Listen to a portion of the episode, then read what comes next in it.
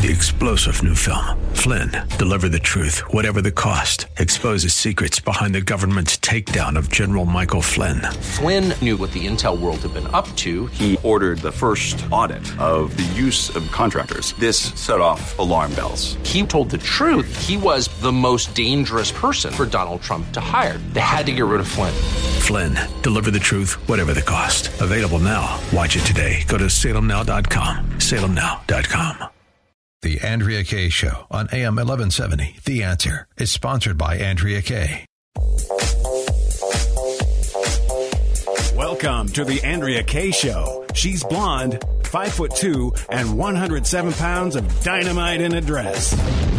Here she is, Andrea Kay. Good evening and welcome to the Labor Day edition of the Andrea Kay Show. It is Monday night here in San Diego at the studios of KCBQ AM 1170, and it's always Labor Day or not. I don't care if it's a holiday especially if it's Labor Day. I should be working, right? Because this is the hardest working show, the Andrea Kay Show crew, bringing you the show every Monday night from 8 to 10 p.m. Pacific time right here, sharing the hour with me, in addition to all you amazing friends and family out there on Facebook and on Twitter at Andrea Kay Show is sitting in tonight for DJ Carrot Sticks Todd is the backup engineer extraordinaire, Nick. I'm America's favorite second stringer. Hey, you know what? You still getting paid, right, baby? Whether you're It's second true. string or first, right? It's true. It's all about the money. That's right, especially on Labor Day. I know. Yeah. Also, who's working hard tonight to help me break down all the the top stories of the day? She can work it hard even on a phone line, people. I'm telling you. It's none other than Alicia Dern, Andrea Kay Show legal libertarian analyst. Hey, baby. Hey, you know I can't take Labor Day off. I'm a wage attorney. I don't. Uh, I don't like Labor Day. I can't celebrate them. Exactly. Come on now. You got to live it. You got to you got to walk it. Right, Alicia, if you're going to talk it. And we got lots to Yeah, and we got lots to talk about tonight, Alicia. Um, one of the reasons why I really wanted you to be a part of the show is because you share many views that I have, but also you uh, have, while even on the issues that we agree on, there's often a little bit of a slight difference because you're you're libertarian, but oftentimes we completely disagree on some topics and so I'm actually looking forward to having a great debate with you tonight because there's actually some topics that a lot of people within the Republican Party and even conservatives are disagreeing about. Every topic we have tonight, though, whether it's about Hillary or whether it's even about Bergdahl or any of the economic news that we have, every topic, even the Syrian refugees, are all labor related, Alicia. And there's a reason why they're labor related for me and why Labor Day is, is about liberty is because everything about us as a society is supposed to be about freedom, especially labor. We're supposed to be enjoying complete freedom economically in this country, religiously, domestically. We- We're not supposed to be. We're supposed to be free from the tyrants who want to tell us what we're supposed to be paid, how much we're supposed to pay other people, what benefits we're supposed to get, whether or not our religious beliefs are supposed to be checked at the door. You know, so th- that's really what's at stake, whether it's Labor Day or whether it's Christmas Day or any other holiday or any other day of the year, because we are a country that was founded on freedoms. and I have to say, the biggest topic of the day is all about freedom for me, but not about the freedom I think that most people are thinking of. Um, I said on initially that I wasn't really sure where I stood on the Kim Davis story. But when I look at all the top stories of the day, Alicia, and everything that I ta- it, what the show was about, I have to stand with the U.S. Constitution on every story because that's really what it's about for me. It's about liberty. I stand with liberty. I stand with the rule of law, and that's why I stand with Kim Davis. And I said I don't know what her actual beliefs are, but I do know that we have a movement of complete tyranny in this country through an overreaching government, ignoring laws at will, crafting laws at will, completely abandoning the fact that we are a republic of states and we're supposed to have states' rights. We're not supposed to have a centralized government doing everything that it can to try to impose its will on us and transform uh, us into a Marxist society society. And the, the good people out there who truly care about civil rights for all, I'm hoping will wake up and realize that that's really what this is all about. Oh, but it's the law, Andrea. You got to stay focused on the law, people are telling me about here. But you know what, Alicia? The law, the law, the law. You know, one of the reasons why I wanted you to be a part of the show is because every political story we have today has a legal ramification of it. Uh, and the reason why is it's by design. Because we, our Washington and our government system has been taken over by you people, Alicia. It's been taken over by the attorneys. Okay. And while I love you and I think you're brilliant, you know, it's, it's created a problem for us because when we have the law that's so complicated, and that's part of what reason why so many people are at odds with the story with Kim Davis is because it's so complicated legally.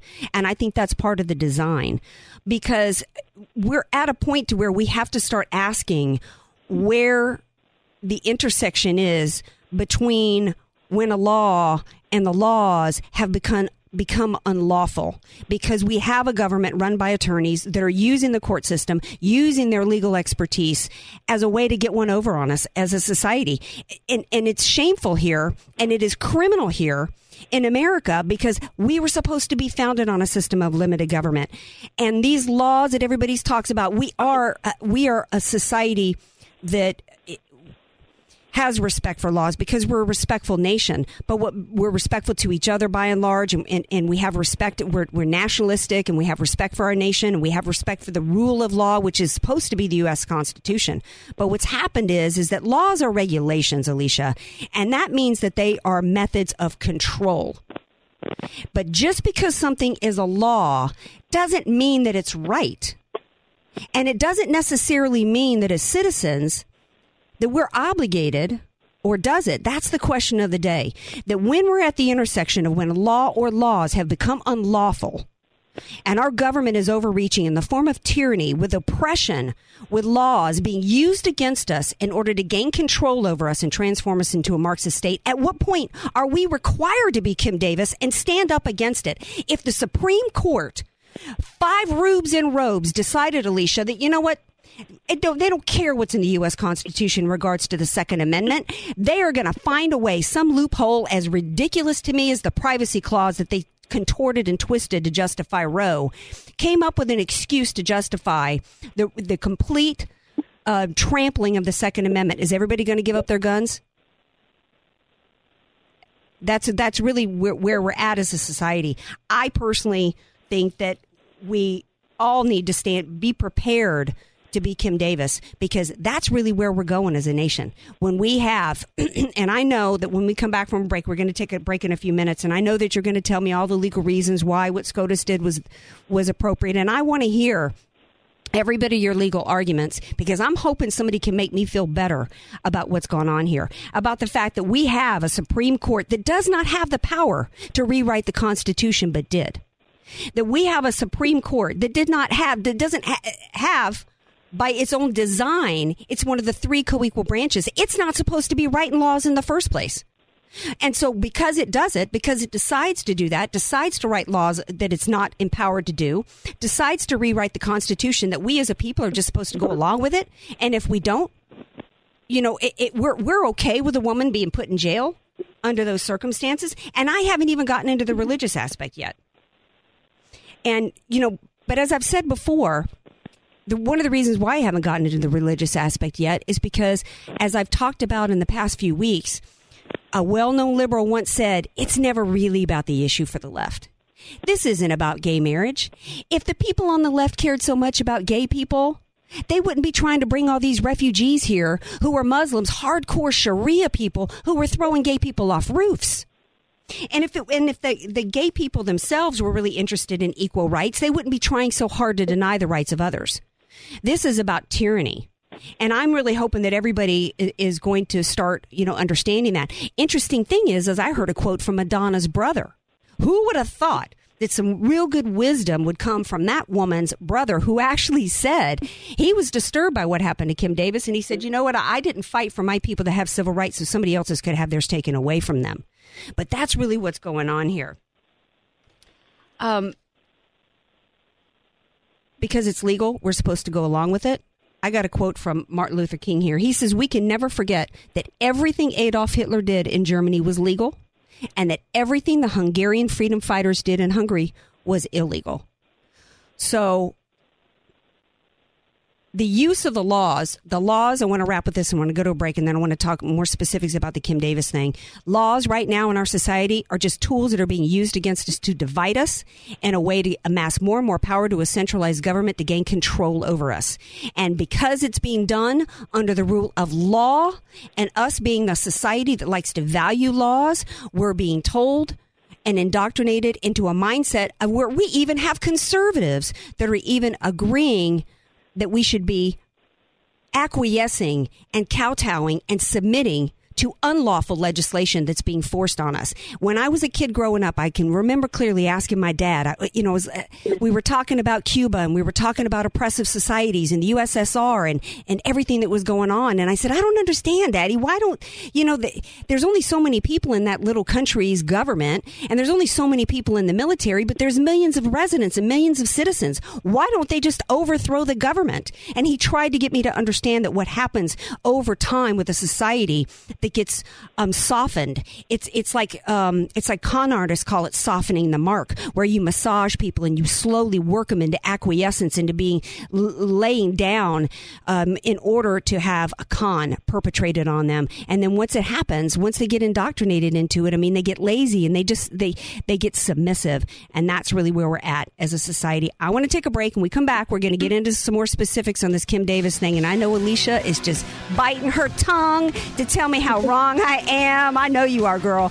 And I want to hear everything you have to say on the other side of the break. This is the Andrea Kay Show on KCBQ AM 1170. Don't change that dial, folks. Everyone's watching to see what you do.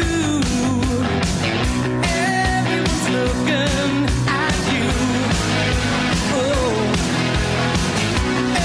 everyone's wondering. If you've got questions, we've got answers. AM 1170, The Answer. Want to start living better, longer? Levita Compounding Pharmacy can help. Proudly improving the lives of over 10,000 patients, preparing personalized medications with the highest care, quality, and safety. Voted Union Tribune's best local pharmacy, Levita specializes in bioidentical hormones, prescription skincare, transdermal pain creams, and more. Let us help you find the path to living better, longer. Visit us at levitarx.com or call 866 507 1990. I'm Nicole Donnelly, and for over 20 years, I've owned and managed Miramar Kitchen and Bath with one goal in mind to offer great service and great value. Just listen to what our customers are saying. Service was excellent. Easy process, start to finish. We are really happy with our new bathroom. We've already talked to them about redoing our kitchen. They have our complete trust. Call Miramar Kitchen and Bath, 858 271 8434, or visit my showroom, just one half block off Miramar Road on Commerce Avenue. Contractors license 657 333. Miramar Kitchen and Bath. Convenient, home-style recipes, and unique menu favorites. Sombrero, your place for San Diego-style Mexican food. Roll tacos, California burritos, and don't forget your salsa. Sombrero Mexican food. We get it too. AM 1170, The Answer, and AM1170TheAnswer.com. Dip, dip, dip, dip, dip, dip, dip, dip. Oh,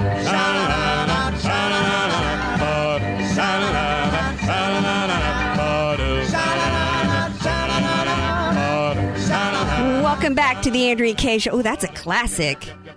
Get a job. You know, well, we're going to be talking a lot about jobs tonight because, in particular, there's one job that everybody's hot over, and it's the job of a marriage license clerk in Kentucky named Kim Davis. People are like, do your job, lady. Well, you know what? There's lots of people who say she did her job. And there's lots of people saying she did her job specifically as the law is written in Kentucky and the United States of America. And there's also people saying she did her job by standing up against the unlawful legislation from the Supreme Court, and that uh, that it's our job, our job as citizens, to stand up for what's right. And what's right is the United States Constitution and what this country was founded on, and that what she's doing is um, the same type of work. Same type of job that was done by Martin Luther King and others. But I know that Alicia Dern thinks I'm quite wrong.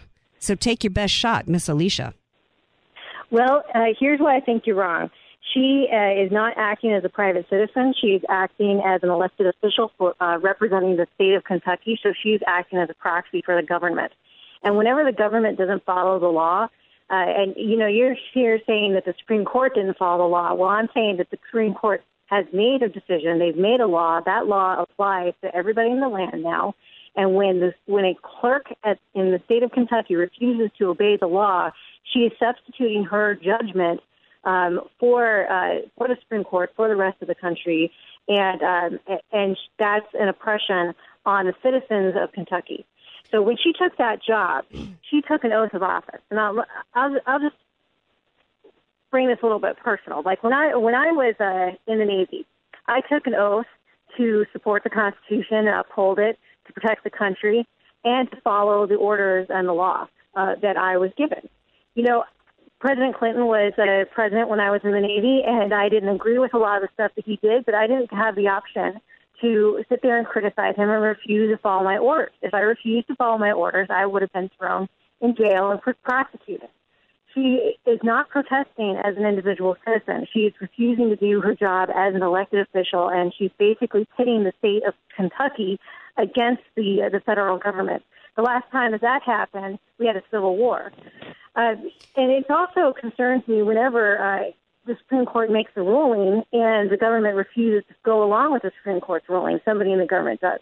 You know, uh, Well, what about- time- well, let me- Well, examples of that is uh, you know the Supreme Court made a ruling uh, with respect to the Cherokee Nation, and, and then President J- uh, Jackson refused to uh, follow what the Supreme Court said, and we ended up with a trail of tears. Well, So what about what about Dred Scott? What about Dred Scott, where we had uh, w- That, where that was an awful decision, and we and the, the remedy to that actually ended up being the Civil War. Let- but, let me- know, it wouldn't. But the insurrection came from the people, or the legislature has an opportunity to rewrite the law. The, con- the U.S. Constitution can be amended if you don't agree with this this, this uh, decision. There are laws that Kentucky can pass to try to get around the decision.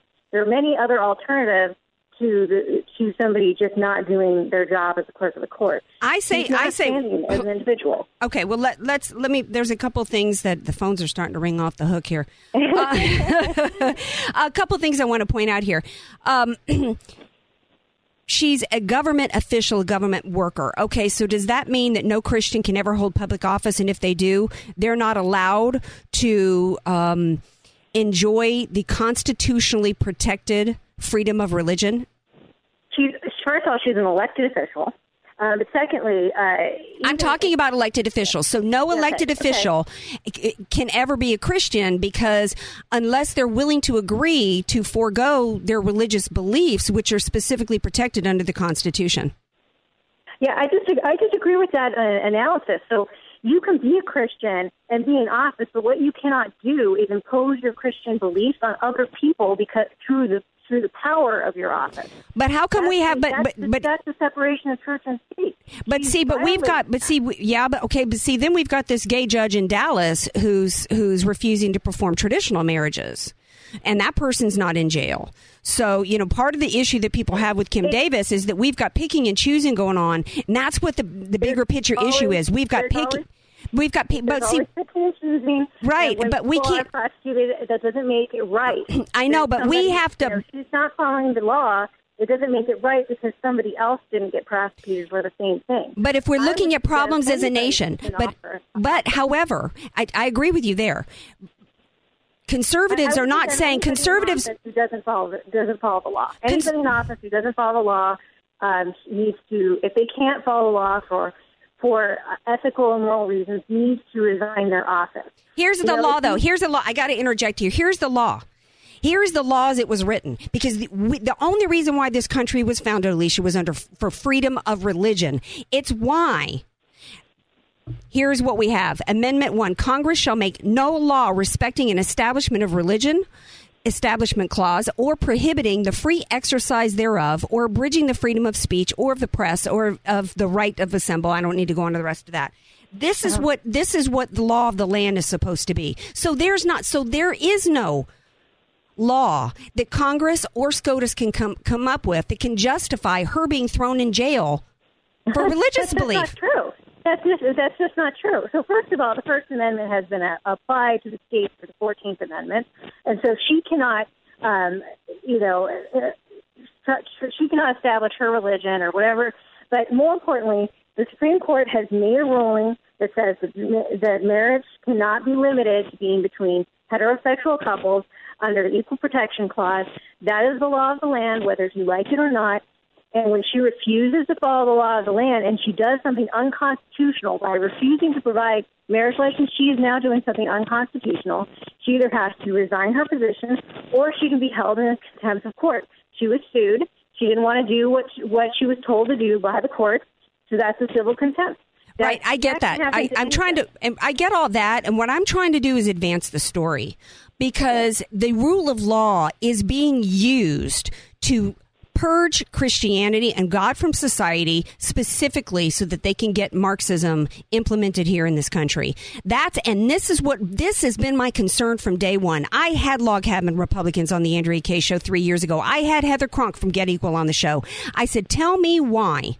If what you want is equal rights, why don't you want civil unions? Why is that not good enough? She couldn't give me an answer. I said, I'll tell you why it's not good enough because you guys know that marriage is a religious designation and this is your your opportunity to pierce that and get to the other side because your goal is not equal rights. Your goal is to deny people their religious freedoms in this country. Otherwise, you'd be happy with civil unions because that would give you the same thing my husband and I have, which is a civil contract. The terms and conditions are de- de- defined by the state that we live in.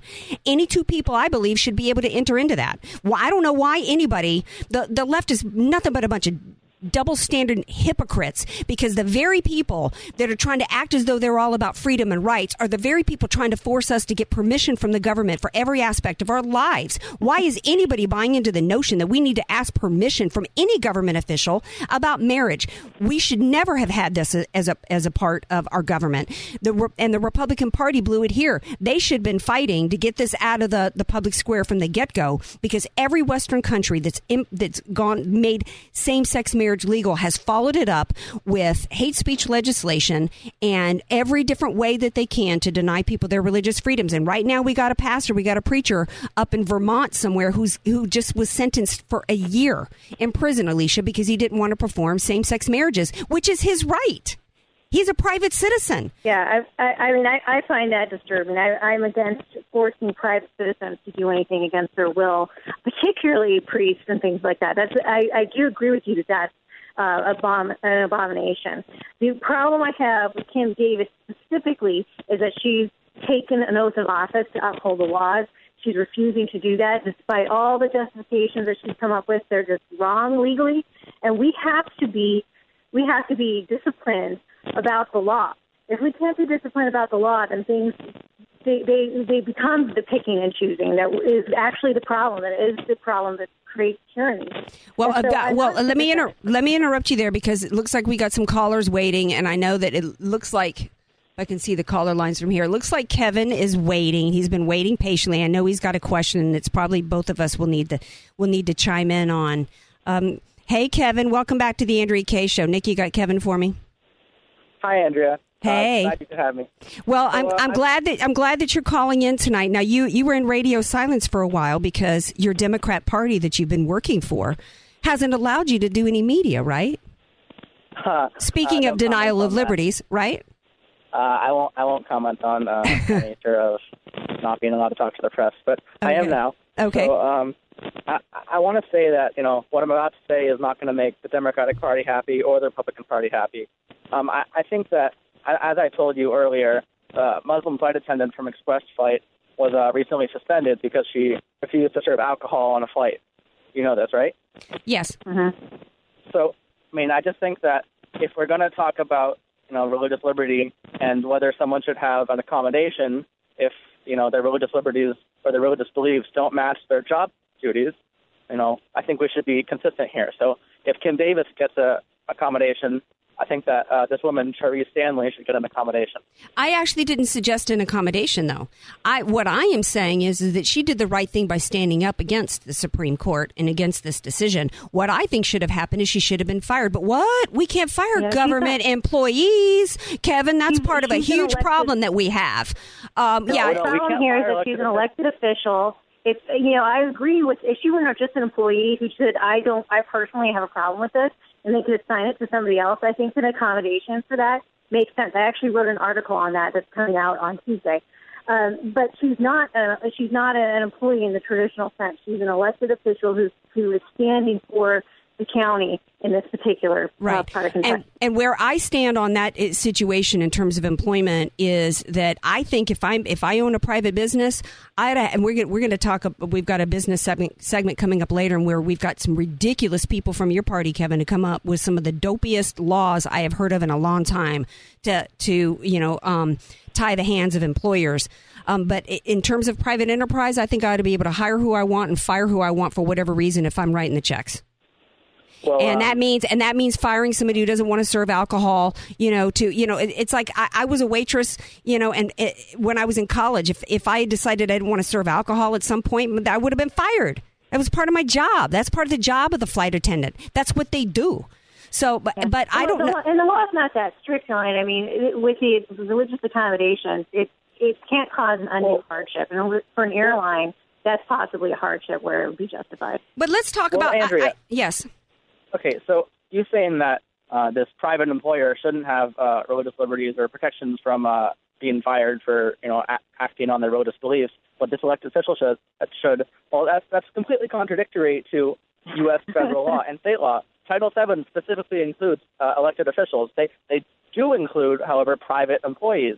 So I mean, it's it's completely the opposite of what you just said. Well, it depends on it depends on uh, the job that they're doing. For example, you know, if, if, if somebody wants to come and work someplace for me, like I, I one of my banks that I go to, one of my branches, she's the woman there is completely covered. I don't remember if that's called a chador or whatever it is that she's wearing.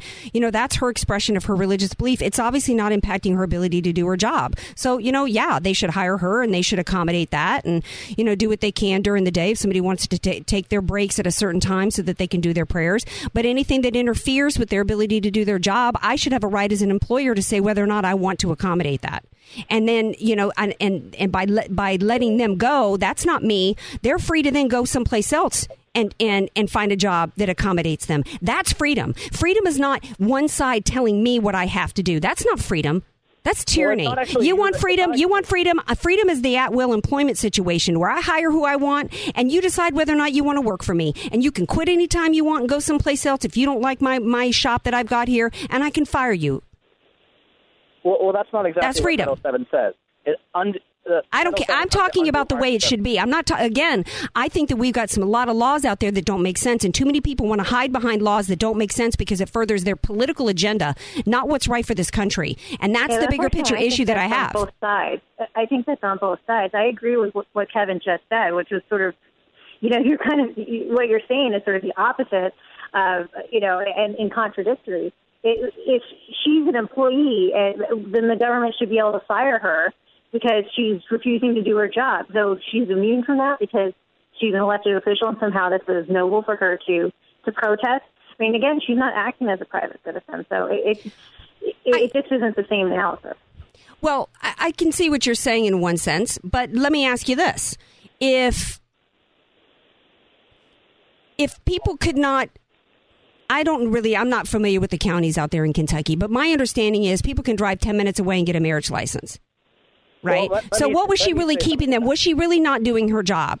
I think it's. I think it depends on. She's not doing her job. and other well, let me clerks- say something to she's that. let other Wait, I can't hear you guys both at the same time.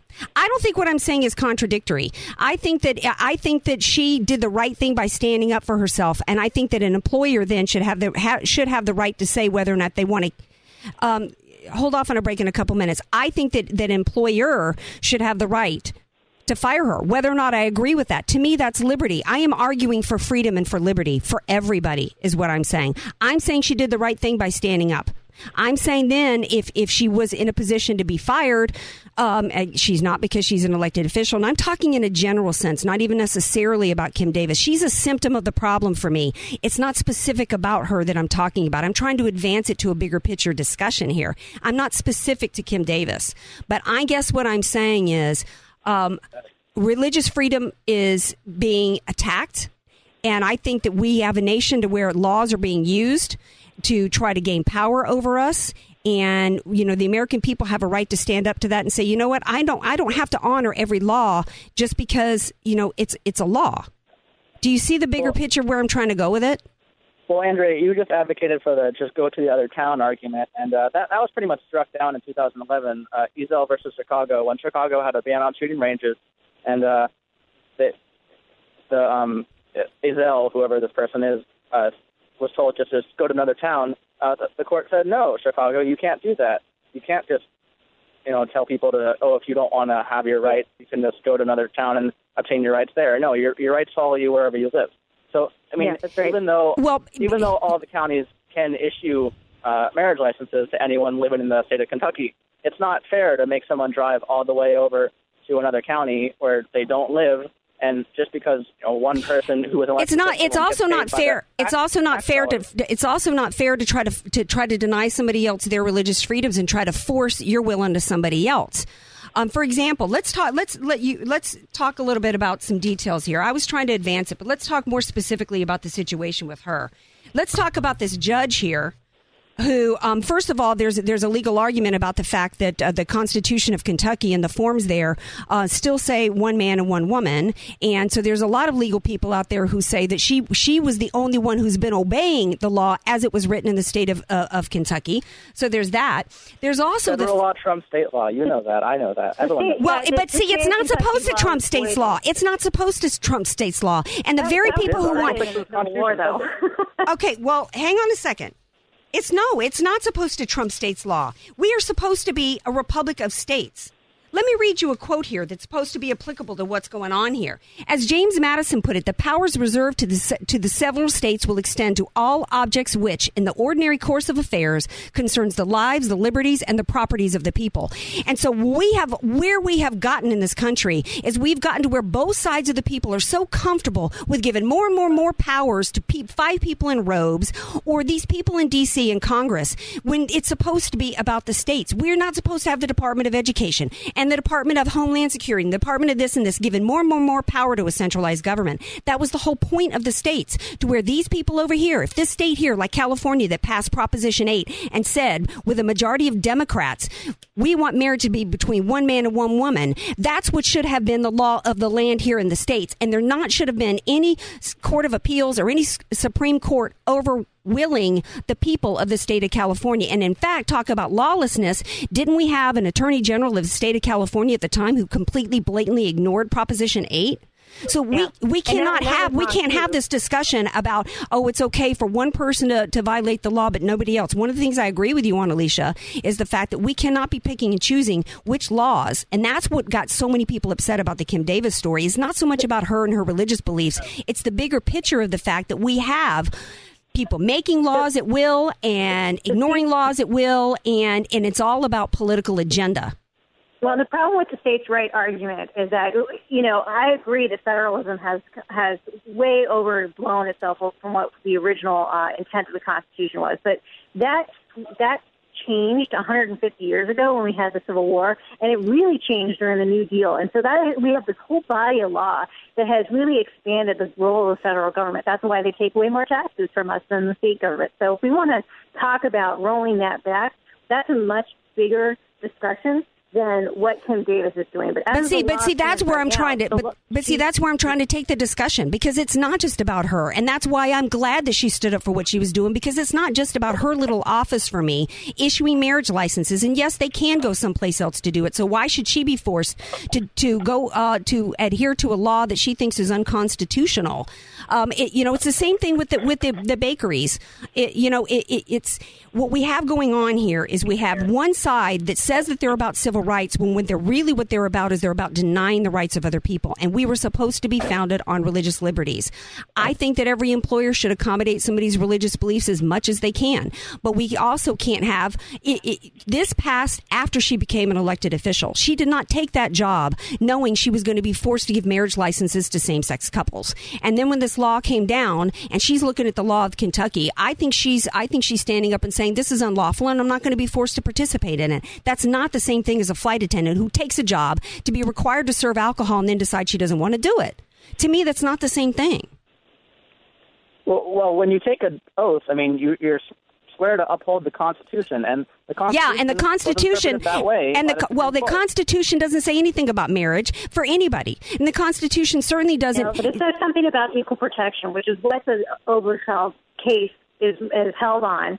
And you know, I, and you have to acknowledge, if you're being intellectually honest, that there is an equal protection issue here because you are looking at one class of people, men and women, versus another class of people, homosexuals, and you're treating them differently. And you have to ask whether or not that's constitutional under the Equal Protection Clause. That's what that case is about. So it is in the Constitution.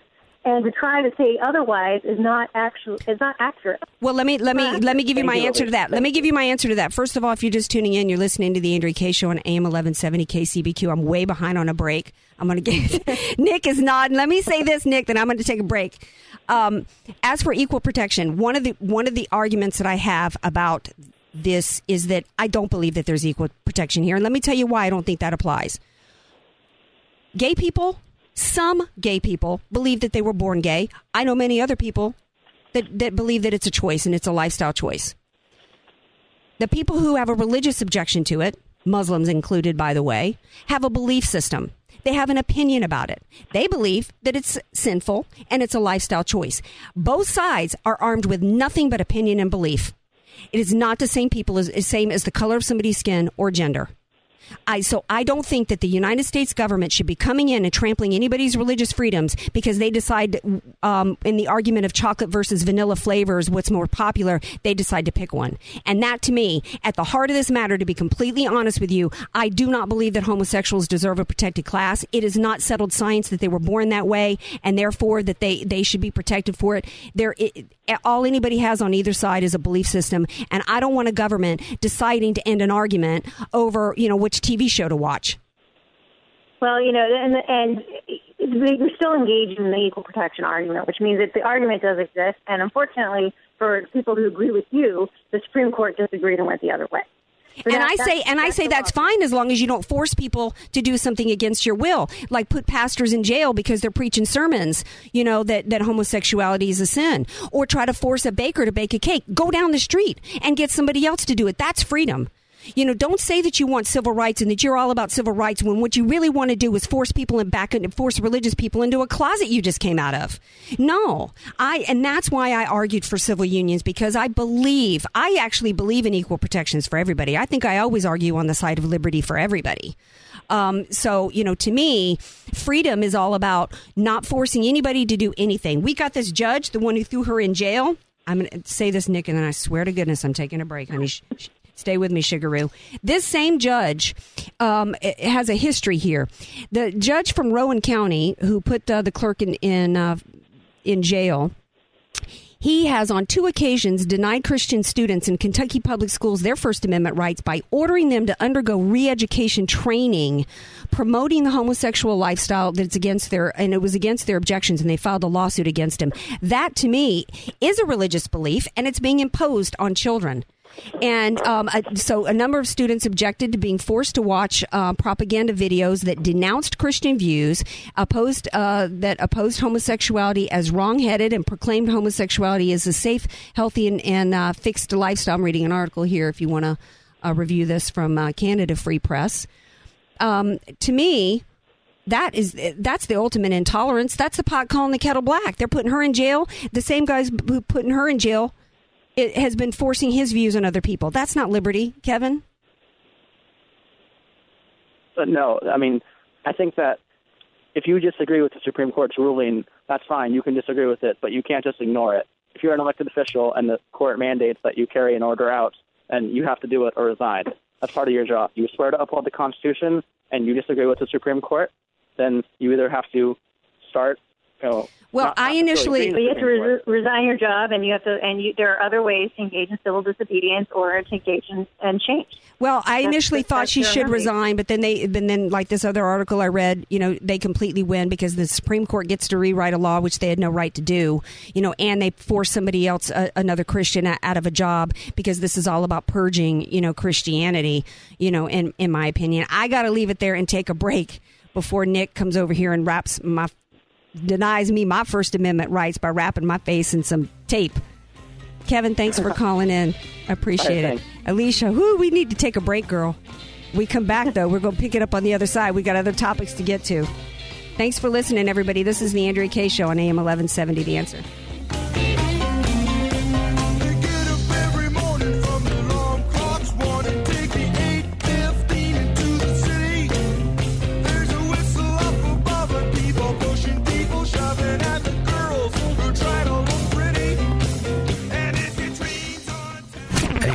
1170.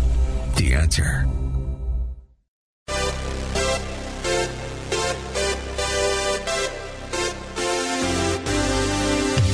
Fresh Healthy Vending, the nation's largest healthy vending company, is looking for locations in this area to place its latest innovation. A fresh, healthy micro market at absolutely no cost to your business. A fresh, healthy micro market is like a mini health food store for your office break room. Choose from breakfast meals, fresh salads, wraps, hot meals, smoothies, cold pressed juices, and more, all at a convenient self checkout kiosk. Now you can offer your employees exactly what they want all natural, healthy, fresh, and organic foods. Fuel productivity and creativity, decrease absenteeism, and increase morale. Fresh Healthy Vending is offering the first 20 offices that sign up $250 cash and 15% of the net profits each micromarket generates each month. For free information about this exciting and healthy opportunity, visit freshandhealthy.org to request your free machine. Want to start living better, longer? Levita Compounding Pharmacy can help. Proudly improving the lives of over 10,000 patients, preparing personalized medications with the highest care, quality, and safety. Voted Union Tribune's best local pharmacy, Levita specializes in bioidentical hormones, prescription skincare, transdermal pain creams, and more. Let us help you find the path to living better, longer. Visit us at levitarx.com or call 866-507-1990.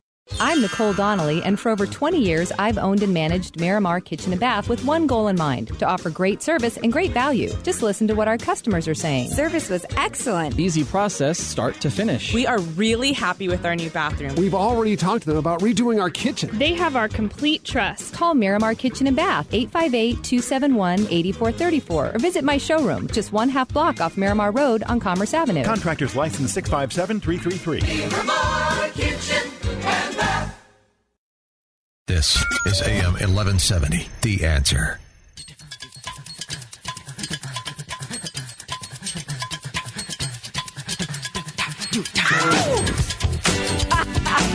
I was like, what the heck is that? This is a PG show, Nick. I didn't know what all that heavy breathing was about. I thought maybe it was Alicia after I worked her over so much. All right, Alicia. Last question for you before we move on to the Syri- the uh, Syrian refugee crisis. If SCOTUS comes up with with something um, like my example of complete denial of the Second Amendment, because to me that's Uh-huh. a goal. In fact, we had Chief Lansdowne here in San Diego say they can they can remove guns from our society in ten years. So let's say SCOTUS comes up with something like that that's absolutely ridiculous. Do we go along with it just because it's the law of the land? Uh, I'm not an elected official, so no, I would engage in uh, my rights as an as an individual and as a citizen to, um, you know, to protest what I thought was a, a wrong decision. Of course, I, there'd be a, a point. You know, I don't know that I would necessarily want to get thrown in jail. It kind of depends on how bad the principle is.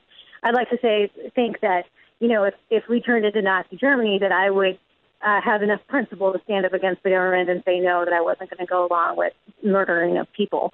But uh, it, it just really depends on the degree of the, the Yeah. infringement.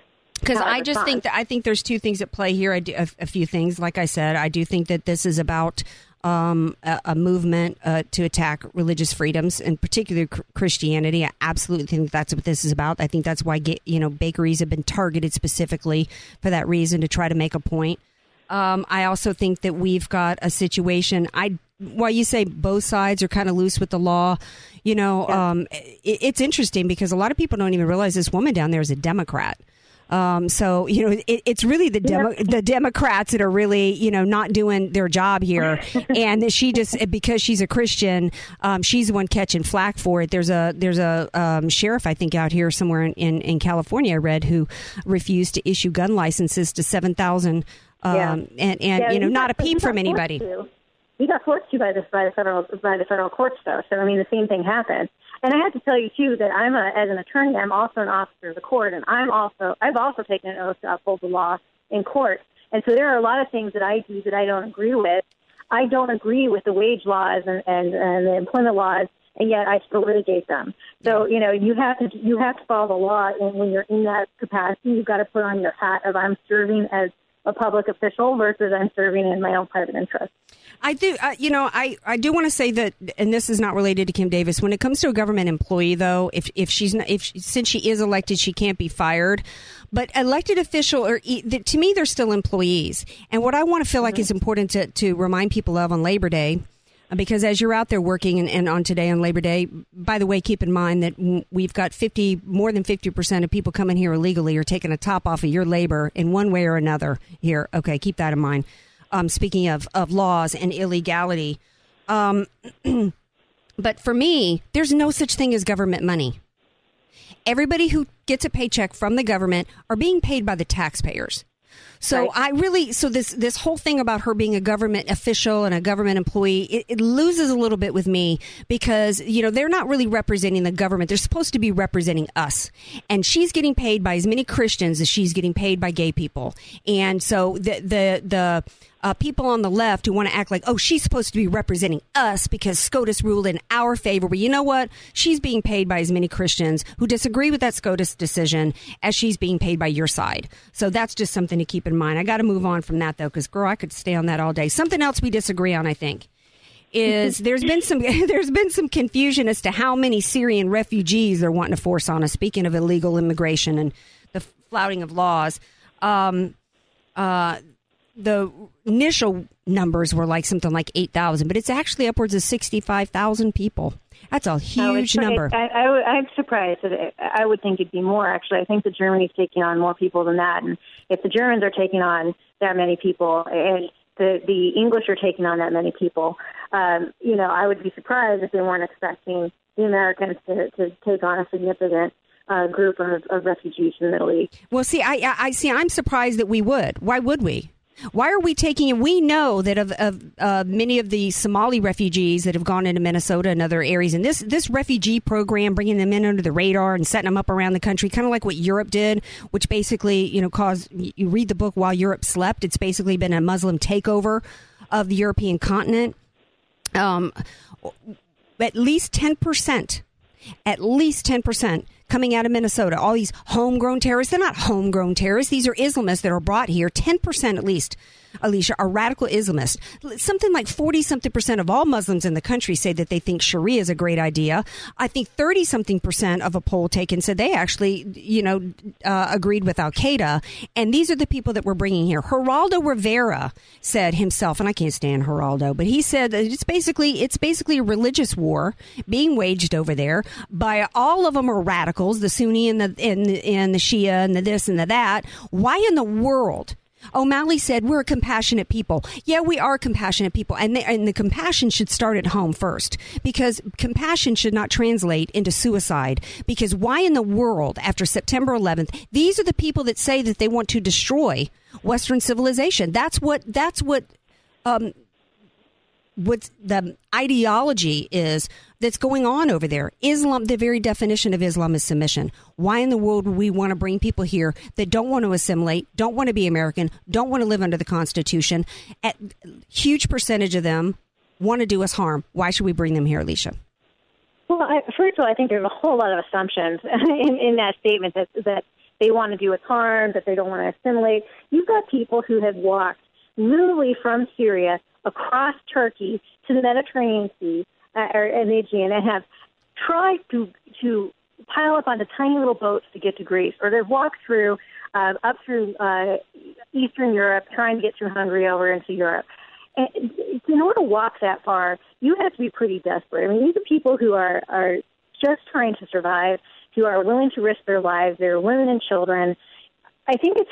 I have a hard time believing that they're all terrorists. I, I just. I didn't say they were I all terrorists. I said at least Well, 10%. Even a large percentage. Okay, so there's a there's a difference between agreeing with your culture and being actually being willing to kill people. And here's an example. In the United States, there's a significant portion of us who believe that it is perfectly good to ha- use violence in order to protect our interests. For example, drones in, uh, in, in on the Pakistan border. I think it's the minority of people who feel like that is wrong. And so, you know, if you take that poll and you ask Americans, do you think it's okay to use violence in order to protect American interests? Most people are going to say yes. You can't assume, though, that every American is ready to take up arms and go and kill every Muslim in Pakistan. To say that we to say that we want to protect our interest is a very different thing from saying you identify with Al Qaeda and you agree with with their game plan here. There, um, we when we have five of the wealthiest Muslim countries that are refusing to take in any Syrian refugees because they say that it would open them up to the risk of terrorism. I think they know what they're talking about there in, in regards to that. Um, you know, Well, because we, it's we, we've got a, so we have a human rights crisis where people are they are flooding uh, into the uh, as refugees. They're flooding into other countries. They're coming whether you like it or not. America, at least we have an ocean between us that that really kind of prevents us. But you know, they're they're flooding into Europe. They're asking for a place to, to stay where they're safe, where they can raise their families and, and whatever. And I have a really hard time. And, and and this is where I agree with O'Malley about it just being compassion. I have a really hard time looking at those pictures of you know literally toddlers drowned on the shores of islands in Greece and not having my heart break. How can we say no to these people? And for the same you know, reason we have to say no to this. This has been my argument when we had all these, you know. Um, Disease ridden children show up on the Mexican border. We cannot, as a country, economically afford. There are billions of people in this world, Alicia. Many of them are poor and suffering. Are we going to open up our nation when we are $17 trillion in debt and dying, open up our nation to, to, to countless and endless amounts of 65,000 here and 100,000 here. We can't, we, first of all, we simply can't afford it. Second of all, um, you know, there is an issue with Islam. There is an issue with the ideology. There are many Muslims here in this country. There's different ways to take us over. One is by the sword and one is by creeping Sharia. We have an, we have a problem with Islam in our nation. And we, and we do know that a percentage of them are radicalized and radical and want to do us harm. That's how a woman got beheaded at a workplace in, in Oklahoma. We also know that 4,000 terrorists, according to the Islamic State, 4,000 terrorists have already infiltrated and pretending to be a part of the refugee movement so that they can get into Europe, so that they can get to America and do harm. In fact, he says it's part of their caliphate. We have to understand the enemy that we face, and it is radical Islam. And when we can't tell who coming across is is pretending to be a, a downtrodden uh, refugee seeking asylum, and we can't tell how many of them are toddlers, send all the toddlers, send all the children. But don't be sending me 20, 20 something year old men here who are claiming that they need asylum. Why aren't they? Why aren't we? But meanwhile, we're not taking any Christians. Meanwhile, we're not taking any Yazidis. Uh, so I, I got to respond to this. Okay, first of all, I think that there that it's it is tragic that there are so many poor people in the world who can't get in because we have such messed up, uh, dysfunctional in, immigration laws. Uh, you know, I, I I think that the argument that there's a scarcity of resources has some validity. We obviously can't bankrupt ourselves to help everybody, but we, you know, we talk, you're talking about uh, Christian values here. I mean, even the Pope asked people to come, asked everybody to open up their doors and sponsor a family and try to help these people. And there's lots of people in the world that need help. And you know, we, we can't help anybody, everybody, but if we can help some people, it's, I don't want to be afraid. I don't want uh, fear of the few that are, are who are wanting to do me harm prevent me from doing the right thing. And so, if the right thing is letting in these refugees and giving them, you know, a parcel land. And I was joking with Simon the other day. We should just let them all move into Detroit. I mean, there's tons of empty houses. You I, I- yeah, but you know what? I really think that I really think that that it's so idealistic, Alicia, to, to not understand the enemy that we face that is radical Islam. And even the even the it's like Brigitte Gabriel said: Are there moderate Muslims? Maybe, but they're irrelevant because they're not doing anything with the problem that is radical Islam. And to in, and to import radi- to import more Islamists in, in, into this country is a mistake. And why think- when we have that we have when we have overestimating the danger, though, and that's where I'm. if it's just ten percent of sixty five, if we if it's us doing the sixty right five thousand, if it's sixty five thousand, I've got one minute left. If it's sixty five thousand people and only five percent of them are coming here to do us harm, it's too many.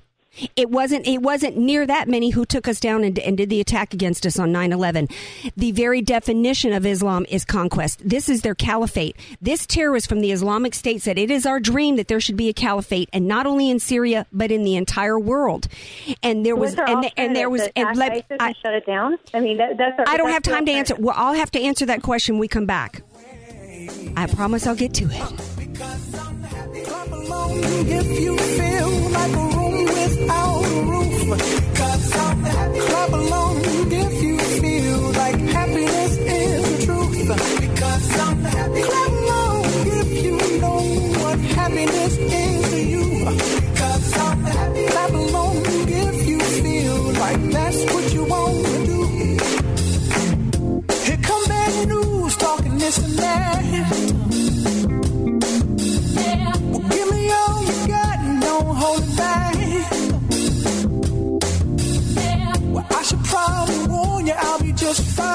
The Andrea Kay Show on AM 1170. The Answer is sponsored by Andrea Kay. The Andrea Kay Show on AM 1170. The Answer is sponsored by Andrea Kay. Welcome to the Andrea Kay Show. She's blonde, five foot two, and 107 pounds of dynamite in a dress. Here she is, Andrea Kay. Welcome back to the Andrea Kay Show. This is hour two, or should I say round two of the Andrea Kay Show tonight. We're, it's getting heated here, and I'm just having so much fun because I've got with me tonight the smartest friend of mine. Uh, no offense to all my friends out there, but Alicia Dern, legal libertarian analyst, is is uh, in with me tonight, and we were talking before the break about the Syrian refugee crisis, which you know I, I I was talking to a friend of mine, Timothy, who I think may may actually be calling in tonight. We were talking earlier about why do we all of a sudden have the Syrian crisis? Why is it suddenly a refugee crisis? This situation in Syria has been going on for a while.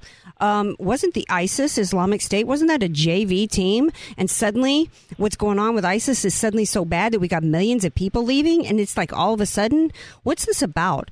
You know, I I always have to think, and and and I apologize if I sound jaded or heartless, but you know, I always look at things from a macro level. I'm always realizing that when it comes to politics, it's never about the issue. That's always just the tool, the ruse, the carrot that's being dangled. It's really about something bigger. And I've been concerned for a while that we've become a nation that's not understanding who our enemy is, and we've got a government that's been infiltrated, that the left has decided to band together uh, with those who want Sharia because they're very similar in ideology in terms of uh, systems, political systems of, of control. And before the break, we were talking about the refugee crisis, and Alicia Dern asked a very good question. She was like, "Well, what's the alternative if we don't take in these in these refugees? I mean, do we go and we we fight over there? Well, we've lost a lot of time, Alicia, and we lost a lot of opportunity that we had to deal with this. Back when Obama said it was a JV team, we could have taken them out. We we actually never should have pulled out of Iraq. We destabilized the area. It's I'm not saying we should have gone into Iraq in the first place, but that was a really bad move to pull out. We have actually had military on the ground there now for a while. We've had boots on the ground. Um, they the rules of engagement um, are such that they're hampered, and they don't really have a, a, strategy to really win, and that's a real problem. And the refugees that we could have helped and we didn't were the Christians and the Yazidis that have been um, beheaded and tortured and raped and and and all kinds of stuff going on over there. The only GOP candidate that's actually got a strategy so far to deal with this is Carly Fiorina. And she says that we should be working with these Muslim nations, the the five wealthiest. There's 57 Muslim nations. Five are, are the wealthiest nations in the world. You've got United Arab Emirates, you've got Bahrain, you've got Qatar. Uh, you know, and in Saudi Arabia, and they're refusing to take any in. She's talking about leadership and where she would go to these countries and she would say, let's work together in, in terms of trying to deal with the situations that we've got over there. Remember, Obama said that we supposedly had this coalition that was helping. They're not doing anything, Alicia.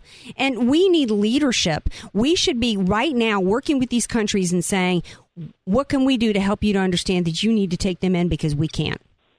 Instead of immediately saying, oh, you know, it's the same and it's the same rhetoric going on from the left about why we got to take them in is the same rhetoric that has to do with the Mexican border. It's oh, you know, we've we've um, uh, we've got to look like we're caring about people, and we're not. You know, it's like the shame game. Alicia, what Yeah. what about what about Carly Fiorina's idea of working with these Muslim nations and getting them to take them in? Well, to to a large extent, the Muslim nations are actually already overwhelmed with immigrants. So, uh, I'm not an expert on the Middle East. Uh, I know it's a mess, and I know that uh, se- several of the uh, Arabic countries have huge populations of these immigrants who are undocumented over there, maybe even as much as 50% of their population. And so I think that they're saying they can't take any more, in large part because they can't absorb it into their society. Um, why it suddenly is an issue? I think it's because ISIS has been been, been getting downplayed by the administration. I think that um, they wanted to appear successful pulling out of Iraq, and that uh, you know ISIS was just this thing going on over in countries we don't care about. And in reality, um, that uh, the, the ISIS is, is a, a caliphate that is taking over, is burning the swath through several countries in the Middle East and wreaking absolute havoc. And now you have millions of people who have physically moved, and it just took them a long time to walk from Syria to Europe. And um, but they've done that, and now you can we can't ignore it because the Europeans can't ignore it. And when they can't ignore it, then they come to us. Well, Saudi So, Arabia, Qatar, and, and those countries have the money, the means, they have the, the, the land space. You know, they can certainly Well, take in. Qatar is one of the countries that has more than has more than fifty percent of their population is are illegal immigrants from other uh, neighboring nations. So Well, I mean, what I- what I do what I do know is this is that um, we can't afford to take in all the world's uh, poverty stricken and all the anybody who says that they're they are oppressed and and you know we have I don't know if you know how many uh, Christians um, from Iraq and other countries that are being held here that have been been held for months here that made it here to to San Diego and um, they're being refused asylum. Now, don't tell me that this government doesn't understand the threat that Christians in Iraq and other places over there. That's who's being beheaded over there is the Christians, and they're not getting asylum here. So there's a lot of us who are going, hmm, we're going to bring in uh, sixty five thousand from these areas w- where there are hardcore Muslims. And you know why are we? Why are we? eh, You know, here's where I kind of got to agree with Geraldo, and then I want to go to Timothy because he's got a different angle on this. He's on the line. Um, why we're getting in the middle of it? Even Geraldo's like, you know what? We need to stay out of it.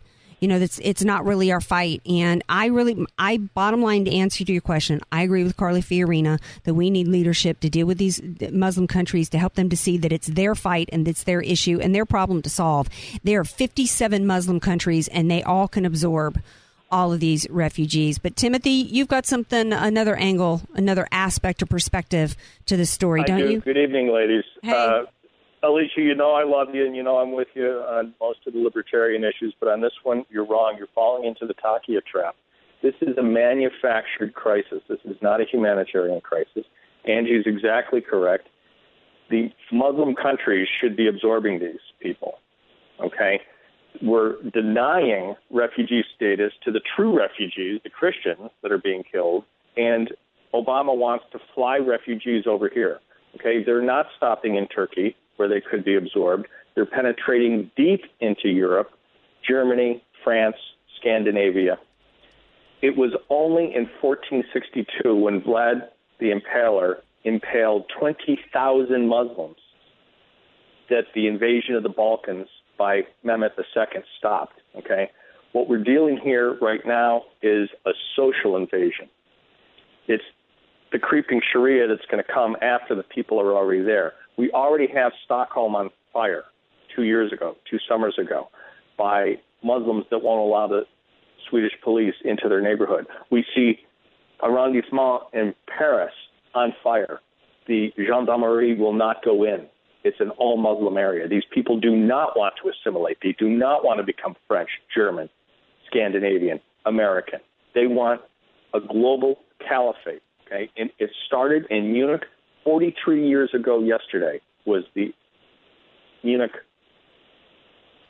attack on 11 and 11 And Israeli athletes and coaches were killed by the Palestinian Black September terrorists. That ushered in the modern age of Islamic terror. See, I actually think I actually think it started. since then. I actually think it started with the fall of the Shah in, in Iran. And what did they do immediately? They, t- they took Americans hostage and held them for 444 days.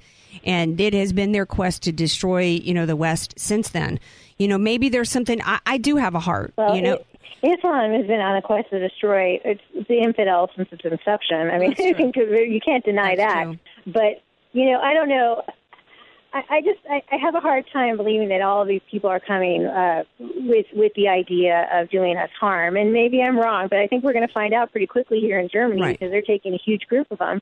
But let me tell you, I think the reason, the only reason in my, that I think Obama is even entertaining uh, taking refugees is because he's probably getting pressured by the Europeans. I don't think it's because he necessarily wants to bring a bunch of Syrians in. I think he would have ignored them, but for uh, our pressure by our allies in Europe, and we do have to keep those relationships good. well, I think to and, and Absolutely you, untrue. you, you, ra- Absolutely untrue. Well, let me, he has populated every 50 st- of one of our states with Muslims. Every single one of them. There are Muslim communities in North Dakota. There are Muslim communities in Alaska. There are Muslim communities in Montana. There are Muslim communities now in every 50 states because Obama has put them there. And they're actually terrorist training camps that he's ref- that he's refusing to investigate. I want to I want to talk about the idea of harm, though. Can, can I just ask like where you're getting this information? Because maybe I just have not seen it, and that's why I'm skeptical. Because I haven't, you know, I, I hear I hear these statistics. I see no sources for them. Well, I, that's a good point. So I think that we need to be able to back up our claims. One source of information for me about what's going on in Europe in terms of why would these 65,000 refugees coming here be any better than the ones that have already taken over Europe? Great book that I read years ago um, called While Europe Slept, and it was written by a gay activist who hated the religious right here in America so bad he wanted to move to the great holy grail of Scandinavia, no God in their society, um, same sex marriage. Oh, it was just going to be a wonderland. And when he when he got when he when he got there, he found out that um, so much of Europe had been taken over by these refugees that have been coming there and immigrating with their open border systems. And then because these liberal elitists are, you know, so full of themselves, they, they, oh, open borders, come here, but we're going to shove you to outlying areas so we don't have to look at you. Put them on welfare. Let them, you know, um, basically have huge parts of, of Europe taken over now. They're zero assimilation. The harm that was done was when a complete takeover because when they come, they don't want to assimilate. And what do they want? They want Sharia. And what is Sharia? It is complete totalitarian system of control. Gay people, he saw gay people literally beaten in the streets. He saw children put in prison for daring to, to, to speak um, uh, and, and exercise freedom of, of speech against Muslims over there. This has been documented um, by Bruce Bawer. Great, great book. That's the harm. There's more to harming a society than just whether or not somebody you know wants to take a sword and cut your head off. I say that that it's a far more insidious thing that's going on, which is the takeover from within and the slow creep of Sharia with little by little accommodations, and. Um, that to me is where I see the harm going because we're going down the same path.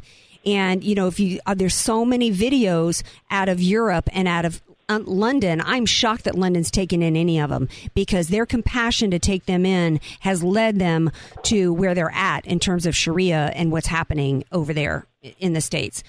Timothy, thank you for calling in. I got to leave it there because we got to shift gears because it's Labor Day and we're going to take a quick, quick break. And we come back, we're going to shift gears and talk economics because um, we got business to talk about. We got the Bellatrix business block coming up. We got labor unemployment numbers to talk about. We got dopey employment laws California's trying to shove on us. We got lots to talk about. So don't change that dial, folks. It's the Andrea Kay Show on KCBQ AM 1170. The answer.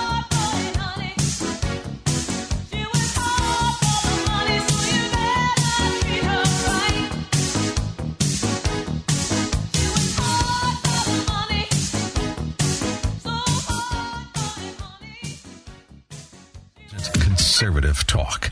AM 1170. The answer. Want to start living better, longer? Levita Compounding Pharmacy can help. Proudly improving the lives of over 10,000 patients, preparing personalized medications with the highest care, quality, and safety. Voted Union Tribune's best local pharmacy, Levita specializes in bioidentical hormones, prescription skincare, transdermal pain creams, and more. Let us help you find the path to living better, longer. Visit us at levitarx.com or call 866 507 1990. I'm Nicole Donnelly, and for over 20 years, I've owned and managed Miramar Kitchen and Bath with one goal in mind to offer great service and great value. Just listen to what our customers are saying. Service was excellent. Easy process, start to finish. We are really happy with our new bathroom. We've already talked to them about redoing our kitchen. They have our complete trust. Call Miramar Kitchen and Bath, 858 271 8434, or visit my showroom, just one half block off Miramar Road on Commerce Avenue. Contractors license 657 333. Miramar Kitchen and Bath.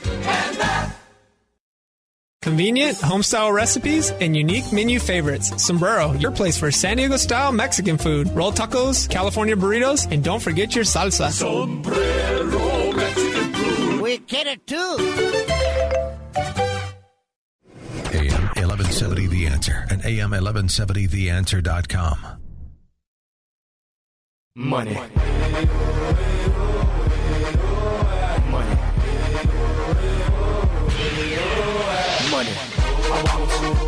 Awesome. Thank you, Nick. I told him find me find me something with Pitbull. He's like, who? I like that Pitbull. Thank you, Nick. Hey, we're working hard here on Labor Day on the Andrea Kay Show. Sitting in with engineer Nick. sitting in with my gal, legal libertarian analyst Alicia Dern, who's a businesswoman as well as a lawyer. And we were talking earlier about law and whether or not we you know we're obligated to follow every law even if we disagree with it or think that it's it's you know tyrannical. And she was talking about how she doesn't like these work laws. She's a labor law attorney but you know what? She's got to adhere to laws.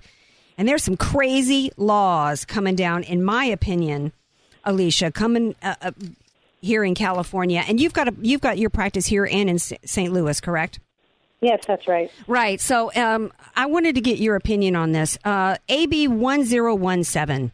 This is the measure on salary history. This has to do with the employers, Yeah. new regulations. Uh, you know, laws are regulations. It's about control. And we've got some uh, uh, new um, regulations for employers about interviews and what questions they can ask. And it's like I said earlier, I think that I believe in an at will employment situation. I ought to be able to hire who I want, I ought to be able to fire who I want. Um, so much of who you work with is about you know personalities and how you think and how you work together and you know there's so much that goes into it um, AB 1017 is the measure on salary history, and, it, and it's it, the goal is to. It just sounds so lovely. The goal is to increase pay equity, and this would um, prevent employers from being able to ask job applicants about their salary history. Yeah, you know what I hear when I hear pay equity? I hear communism. right. I mean, I, mean, it's, it's what, is this problem that they're solving? You know, I, I think uh, people in California earn more money than people in the, most of the rest of the country. You know, I, I I just don't see why we need to continue to legislate every minute aspect of the employer-employee uh, relationship. You know, the average small business employer in California spends more than twenty thousand dollars a year per employee just to comply with regulations.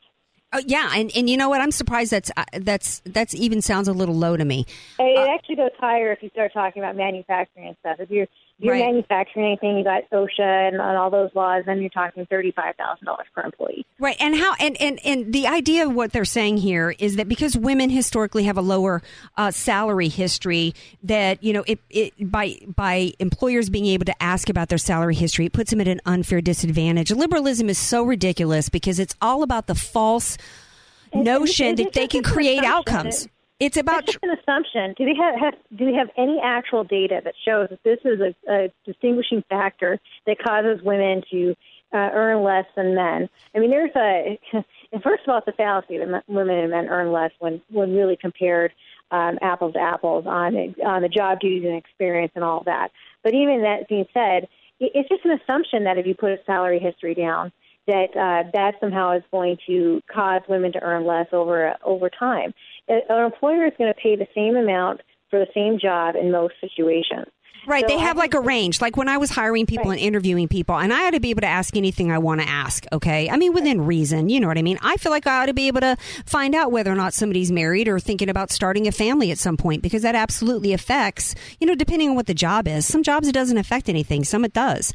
Um, you know, but I- you know, um, I think that this is about what it's always about. It's about control. And they, you know, there's, you, you don't have to have, you say it reminds you of communism. People would say, oh, well, no, Alicia, they're not getting the pink slip of the business. They're not really controlling the means of production. Well, if you control every aspect through regulations, what's the difference? It's the Right. same thing. this, yeah. I mean, this is what they're trying to do. It's the liberalism is about the false notion that they can create outcomes. It's the unequal treatment of people under the phony guise of trying to, to, to come up with equality. There are no two equal candidates. You could even have two brand new college graduates come out of the same school with the same major and they would not be equal candidates.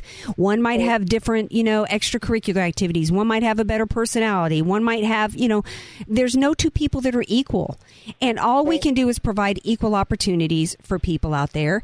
And even then, and, oh, and then another one that there, another law is um, that you're not going to be able to pass, and these have passed, by the way. Um, these they're still up for the assembly for consideration, but they passed the first round. The other one is the other measure is that it would ban employers from asking whether or not a job seeker is employed.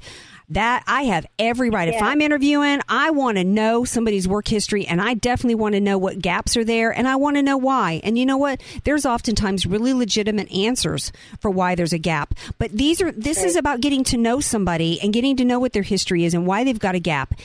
If you can't answer that, You better be able to And- answer and it. I, I know why they're trying to do that cause, because statistically, somebody who's unemployed has a harder time finding employment than somebody who's looking for a job while they're currently employed, and it's just a psychological thing. But you know, uh, I, again, it's okay. I understand it, but you can't ad- you can't legislate every problem in the world. You just create so much burden. And you're right. The employer needs to be able to ask questions. And, and what's going to happen? Some, you know, people are going to interview. They're going to have no idea that these laws exist. They're just going to be some, you know, small business people who who don't have JDs and don't spend 12 years learning wage law like I do. You know, and to have no idea that these that the questions they're asking are illegal until they get sued. And that's just not fair. Right. Absolutely. And you know, I get that we've got we've got a chronic unemployment situation here in the country. Um, you don't solve that problem by making where employers can't ask reasonable questions and make good hires for themselves. You know, it, it puts a burden on the employers. It, it's about finding a match. It's a, it's like dating. And interviewing's like dating. You're trying to find the right match for you. And if you don't want to, if you don't want to marry somebody, it doesn't mean there, that something's wrong with them, and it doesn't mean you're a bad employer. It's nonsense. California doesn't want to do what they're supposed to do, though, that will create jobs, which is to cut back on taxes and regulations so that businesses can grow. They don't want to do that.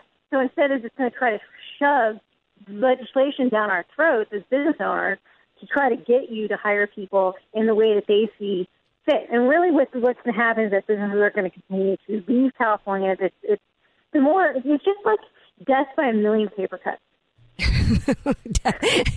one paper cut's bad enough. It's just painful, but you're right. And you look at the unemployment numbers have come out. They're trying to tell us that oh oh look, unemployment's only it's it's back down at five point one percent. Well, no, it's not. That's a lie. They're not including people that are completely out of the workforce. We have ninety four million Americans that are not in the labor force. We only have three hundred million of us here add 65,000 refugees that are coming, but I mean, 94 million out of the workforce. What we really have, great article here on dcclothesline.com. It says if you want to know the truth about unemployment. And basically, what he says is if honest numbers were being used, we would actually have an unemployment rate of 22.9% in this country.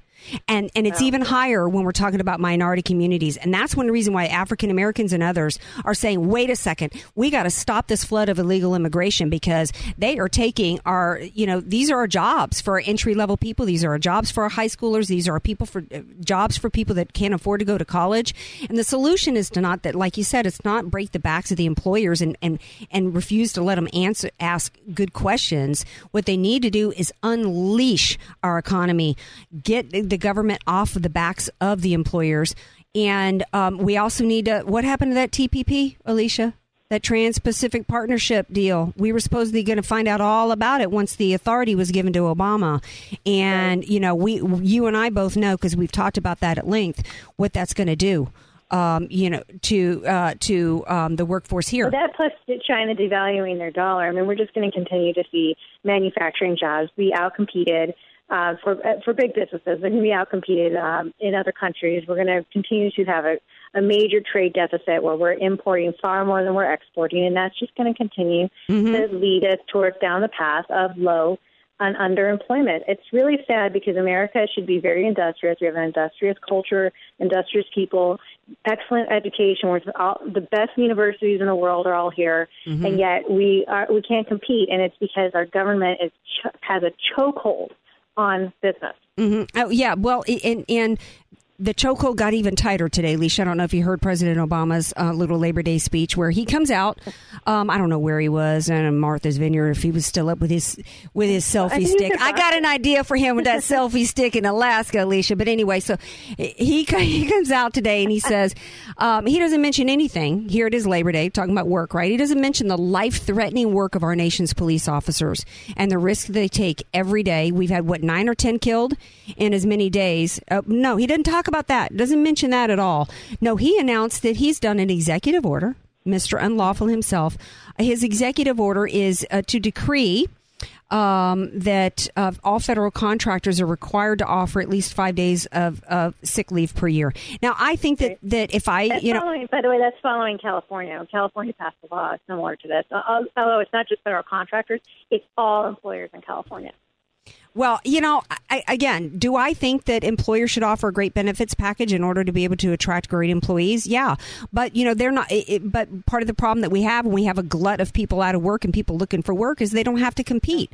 You know, we get more You know, jobs, we unleash the economy, and we get more you know companies created, and we unleash you know the private sector and entrepreneurs. Then they're going to have to compete for great labor, and then they're going to offer more benefits package. Uh, the left, all they ever have, Alicia, is more and more regulations and control. They never do anything to, ha- and, and it, they only end up, they always end up hurting the very people that they pretend that they care about. And that, that, you know, a- a- as an employer, I, I really have great employees, and I will, I want to be as generous with them as I can possibly afford. But I hate this idea that that I'm like their parent. You know, because I'm not. Right. I do not need to provide for every contingency in their life. Well, you know what? I think what's coming next, and then we're going to take a break. When we come back, we're going to have the Bellatrix business block because um, we got a great lady with a great idea talking about, uh, you know, interesting ideas to help expand uh, everybody. Um, but I tell you what's coming next for ladies. Next comes the law to where we're going to have to provide Prada handbags and purses to all the underprivileged women. Prada. Okay, right? because otherwise they can't get a job like all the rich women. Hey, don't change that dial, folks. It's the Andrea Kay Show right here on AM 1170 KCBQ.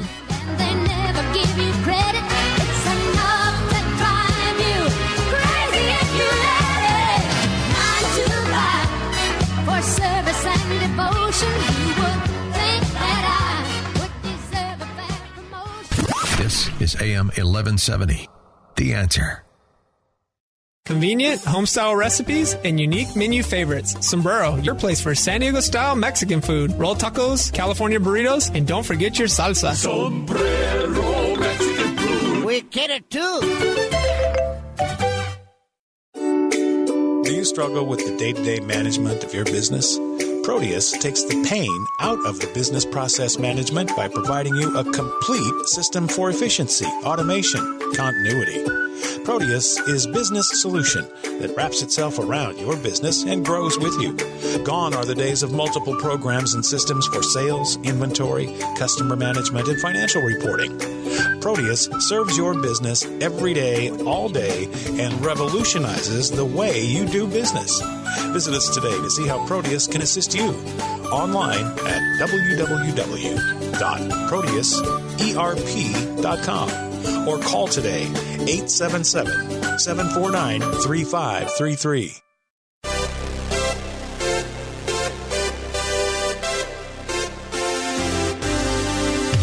Fresh Healthy Vending, the nation's largest healthy vending company, is looking for locations in this area to place its latest innovation. A fresh, healthy micro market at absolutely no cost to your business. A fresh, healthy micro market is like a mini health food store for your office break room. Choose from breakfast meals, fresh salads, wraps, hot meals, smoothies, cold pressed juices, and more, all at a convenient self checkout kiosk. Now you can offer your employees exactly what they want all natural, healthy, fresh, and organic foods. Fuel productivity and creativity, decrease absenteeism, and increase morale. Fresh Healthy Vending is offering the first 20 offices that sign up $250 cash and 15% of the net profits each micromarket generates each month. For free information about this exciting and healthy opportunity, visit freshandhealthy.org to request your free machine.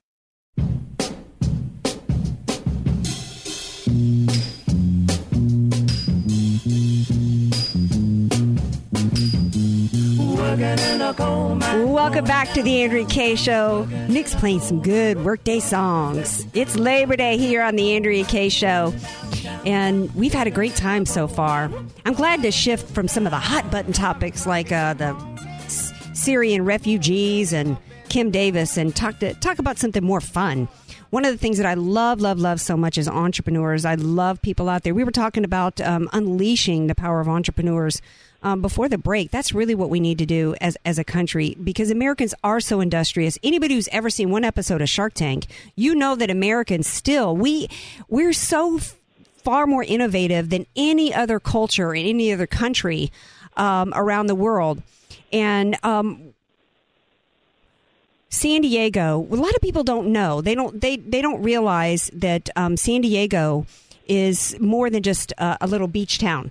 Um, people think we're just like surfers, and you know that we, we don't we don't innovate here. They don't understand that in that in addition to you know being uh, what do you call it for the people who make beer? We're the, like the number one town The, for the craft brewer. yeah, we're the craft brewery town uh, of the nation. We're also the biotech hub uh, of um, the world, pretty much here in San Diego. We have a lot of amazing entrepreneurs, a lot of great technology here, and um, we had the privilege yesterday or a couple days ago, uh, Alicia and I did, of talking to an amazing lady. Uh, from the Savvy Group i i here in San Diego. In, fact, Alicia, I'm going to let you describe who Gina is, and then uh, kick off our interview with Alicia with um, Gina. Yeah, so uh, we interviewed Gina Mammoth Anderson, who's the CEO of the Savi Group, and she's got this uh, very interesting uh, product where she uh, helps businesses realize cost savings through uh, through auditing and uh, and uh, supply chain management and all that stuff. But she, what she does is she goes in there and she uh, helps them find these savings, and a portion of that is given to uh, improving the employees, and a portion of it is given to to nonprofits or a charity of their choice. And so it's a conscious capitalism, and it's uh, it results in win-wins for everybody. It's just returns all around, just through better management. And her her, uh, her story is fascinating. She's got a uh, initiative right now for uh, a million dollars in savings that uh, she's hopefully going to be able to get from some CEOs and uh, get going with the, the charities. It was so fun to meet her. She is an amazing gal, and I'm excited that you guys get to hear a little bit about what she's doing. This is the abbreviated interview with her, though. Uh, Alicia, where can they hear the full interview? You're going to have it up on your website soon? I am. It's going to be up on my website next week at bellatrixlaw.com. All right. Hi, this is Alicia Dern, and I'd like to introduce you to Gina Mammoth Anderson, who's uh, my guest. She is the CEO of the Savvy Group. Uh, did I say that right? Is it Savvy Group or Savvy? You did. You did. Okay, all right, good. Um, and uh, we, I, I'm very happy to have you here. Um, I want to talk to you a little bit about uh, your new, um, well, your new Pinpoint program. So, could you tell us a little bit about uh, Pinpoint, find it, and share it, and uh, for our audience, and just let us know what you're up to. Thank you so much. And I appreciate your interest because I really had to create and innovate to get this program launched. There's been many, many years of corporate America where I've witnessed companies trying to utilize their profits, but not really having purpose behind it. And the mission and vision of the company really just went in the lobby. You know, it was on a frame on the wall. So we co-branded with a gentleman named Mark Nielsen the Pinpoint Find It Share It program. So corporations could really rally their employees around the idea that we could be better, we could be smarter about how we're spending our money. And in doing so, how would we want to share that? How would we want to reinvest in our people and our social good? What matters to us? How do we bring a new culture? So that's really where the uh, program came from is just taking what I used to see as wasted capital that was not really building the brand value or growing the company in a way that we're seeing today. So you uh, you started the Savvy Group in 2010, Correct. Yes. right? Yeah, right. Right at the height of our, our booming economy. Right. I know. um, so- That's kind of like skydiving. That's that's pretty gutsy. I don't skydive either. Uh, you know, it's it's interesting. Actually, people were more willing to hear of some new idea, but it was not yet really the whole conscious capitalism movement hadn't really taken hold. So I was getting more conversations, but not really the impact, and that's what we're really going for with this Right. program. So, that- so you, you kind of anticipated a couple of my questions. Uh, one is uh, so the smart spending um, idea that you that you have. I, I could see that that would have been attractive to people as they had to tighten their belts. Can you explain a little bit uh, of what value you provide to the businesses and, and how you're helping them? Thank you. Yeah, one of the things I think what came out of the acronym SMART was we as an organization, as a company, we're in the cost recovery business, but a lot of people are in the cost recovery business, and it's a lot of noise out there where business owners and leaders, entrepreneurs are just getting pummeled with, oh, I can save you money, I can do this, I can do that, but the or- industry wasn't organized. So we put our arms around the industry and organized it so the CFO, CEO, the senior level leadership would know where should I go for the best relationship with my vendors and suppliers? Where should I go for the best pricing? What is the best pricing? What do my people need in order to work well with that vendor and supplier so our customers are happy? So we kind of shifted the paradigm. And what we are able to do with smart spending solutions is give them the business intelligence of what the vendor really truly wants in a customer and they want profits and they want a relationship. But I source and deploy subject matter expert that used to work for the vendors and suppliers. That almost sounds military. She sources and deploys, like special ops. Well, I am I am chief project manager, so I have to be very organized. Uh, but when we do this, we're bringing the outside intelligence of how the subject matter experts who used to work for the the vendors and suppliers, now they can transfer that knowledge inside of a company. So we say we're resultants. We actually produce results based on the buy side intelligence. And I know those are a lot of words, but if you if you make it really simple, a company really wants to be a good steward of their profits. Otherwise, why are they in business? Right. But we we try to go in first and say, you know, Simon Sinek, the why, the what, and the Well, how. The why, the what, or the what? The why, the what, money. and the Okay. how. hmm So, so saving money. I, I love saving money in a business because, um, you know, not because I'm cheap. Although, you know, maybe Nothing wrong with that, though. uh, but you know, I love saving money in the business because it actually costs you less to save a dollar than it costs you to earn a dollar. And when you earn a dollar, you have to pay taxes on it. You have to, you know, collect it and, and, and go and get the customer and all of that. And so, cutting co- cutting the costs, especially if it's uh, through efficiency, is a brilliant way to help your business continue to grow. In my opinion. Yeah. So I, I love I love that idea.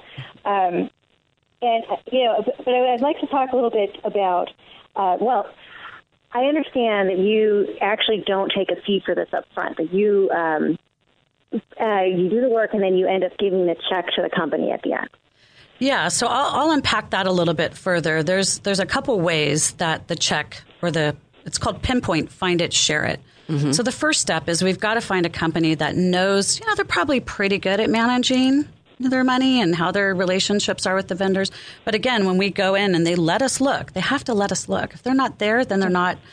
Right. They're going to just get in their way. But if they come in and let us look, we will find money in their overhead and expenses, not just 50 cents on a rate sheet. This is looking at systems. And again, why are you doing this? What value do you, you feel this vendor and supplier is bringing? And then we unpack that on the inside before we even talk to the vendors and suppliers because we got to know what matters to the people and their customers. Are there pain points? What's going on?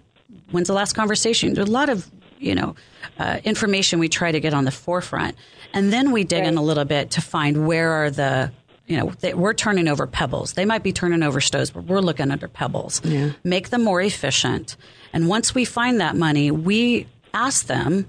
This is newfound money. How would you like to take a portion of this newfound money and reinvest in your people and social good? And oh, by the way, the Pinpoint program also shares a portion of our pay on performance model to your charity foundation cause or reinvestment into your human capital. You tell us. So we're sustainably funding how a company can reinvest in their people and social good. hmm So that's what the definition of conscious capitalism is. Well, the definition I, I will leave to John Mackey, the CEO of Whole Foods, and Kip Tindell, uh, the CEO of Container Store, Container Store, uh, and Raj, who wrote a great book for your listeners, Firms of Endearment. Ah, I love that name. If, if, if anyone hasn't read that, or you're in a financial capacity, Firms of Endearment. This gentleman, Raj, is brilliant. And what he did, and it's a 15 year study, they went back and they compared firms of endearment companies like Tom's and a few of those that have the conscious capitalist mindset. And they have been tracking them, and they found that they outperformed cumulatively 14 to 1. Wow. And it's continuing Yeah. to grow. It's just staggering. So Yeah, don't trust my data, but trust their, I mean, trust my Yeah. data for, you know, the purpose of this conversation, but go look at the, Mm-hmm. just Google firms of endearment and you can see all the data and the research. And that's where we want to get a company to go. Well, Yeah, it, that it, doesn't surprise me at all, uh, because um, you know everything that I've read about how people operate best in companies is that they have to be purpose driven, actually more so than than money driven. You know, once people uh, reach a certain certain level of income, their performance actually drops off the more money that you pay them because the pressure becomes too great, and it's you know, money is this abstract, and and we're all social beings, you know. So I, I find this idea of conscious capitalism to be really fascinating. I do think it's a trend that is driven somewhat by the rise in women entrepreneurs. You know, women are starting businesses at the rate of one and a half times uh, as men. Um, so, you know, I, I think that that's a, it's a great idea to marry that. And, and just for the sake of our audience, if you could explain a little bit how pinpoint really uh, is conscious capitalism. It's not just finding cost savings at no, you know, at no cost to the business that you're serving, but that you're doing something beyond that. Yeah, and again, that's why we do a performance based model because we're so Right. sure that we're going to help you be smarter about how you're spending the money and we're going to find capital that we're going to help you reinvest that in your culture and how community views you. We know statistically that customers are changing the game. This is a new era of business that we're in. And if you're putting profits first, yeah, companies will still survive. But if you want to thrive and flourish, then you want to look at conscious capitalism in the book that John Mackey wrote and firms of endearment. Uh, these these are statistic fact based where you then profits is in the conversation. It's there. It's in the pillars for which you stand. But you want to look at purpose, people, passion, planet, and profits. That's what's game changing about this concept. And that's why Pinpoint Find It, Share It is a program that the companies can adopt so that they have a vision on what they're going to do. And that's going to impact customers. That's going to impact growing their company. You know what, Alicia? I absolutely loved uh, Gina and everything that she stood for. You know, um, am I a hardcore capitalist gal? Yeah, I'm- I got to. I switched from a political science major. I switched to business because, you know, I love business. I love it as much Mhm. as I love politics, and I understand that you know, um, business entrepreneurs. Even our large corporations started as a small business. They are the lifeblood of this American economy, and they're which is the lifeblood of. There is no government money. It all has to come from taxpayers, which means it starts with the business owner, and you know the businesses that are conscious, like she describes. Um, about people, about purpose, about the planet, about, you know, those are the ones that are going to be successful. And I love what she's doing. And I encourage everybody to hear the rest of the interview on Alicia's website because she gives a specific example involving Ulta. You guys maybe not know what Ulta is, but we ladies do. It's a fantastic uh, makeup store, and she really did something wonderful with them. So you can hear more about that and what she's got to say. And I know I've got a lot of business listen, business owners who listen to the show, and I think that they're just going to love what, she, what she's about. And we're hoping we're going to get some businesses that are going to participate, right, Alicia? Absolutely. Uh, yeah, so come to bellatrixlaw.com to uh, listen to the rest of uh, the interview about the Pinpoint program. And if you're a CEO who's interested in joining, uh, you can get the information on how to uh, contact her and uh, apply. Awesome. Um, I hate to shift gears to a negative story after that because I just had such the warm and fuzzies talking to Gina and learning about her program there and, and how exciting it is. But you know, it's it's Labor Day and we got to talk about work and we got to talk about those who ain't doing a good job. Uh, Gina's working with companies and wants to work with companies with this initiative that are doing a good job. I tell you who's not doing a good job, Alicia. It's the VA. Uh, we've known for a while, you, you know, you we've known for a while they weren't doing a good job. I mean, most government agencies don't. I mean, it's it's not their money, so you know, every government agency is full of waste and inefficiencies and unproductive. You know, they're unproductive. Yeah, um, but we're dealing with lives here with the VA. It's now reported that after a whistleblower blew the whistle back about people wait times and vets, you know, not getting service that they need. Um, 300,000 vets died, Alicia, while waiting for health care at the VA. And this That's is this is this is workplace violence. That was terrorism what happened at Fort Hood. This is workplace violence. This is violence against our heroes, Alicia, because they left waiting some of them up to 2 decades waited for treatment and they died. And there's absolutely no excuse for this. And this is one of the reasons why some people are saying refugees, we're going to bring them here. We're not taking care of our own people. We're not doing, you know, we should be able to do both, but but we're not.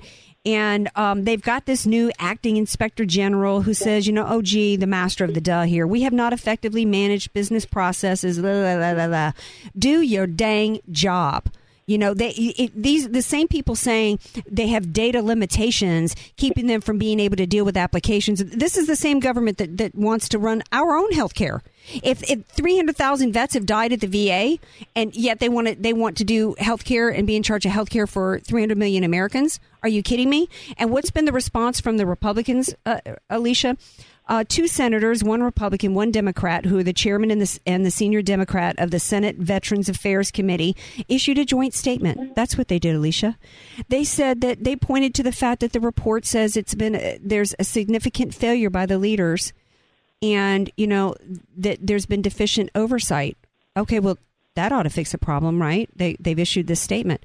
Oh, oh, they even got they urged. Okay, it gets better, Alicia. These lawmakers urged the VA to implement better reports and and and give recommendations quickly to improve the record keeping. Well, as long as they urged, Alicia, we can be sure that they fixed the problem, right?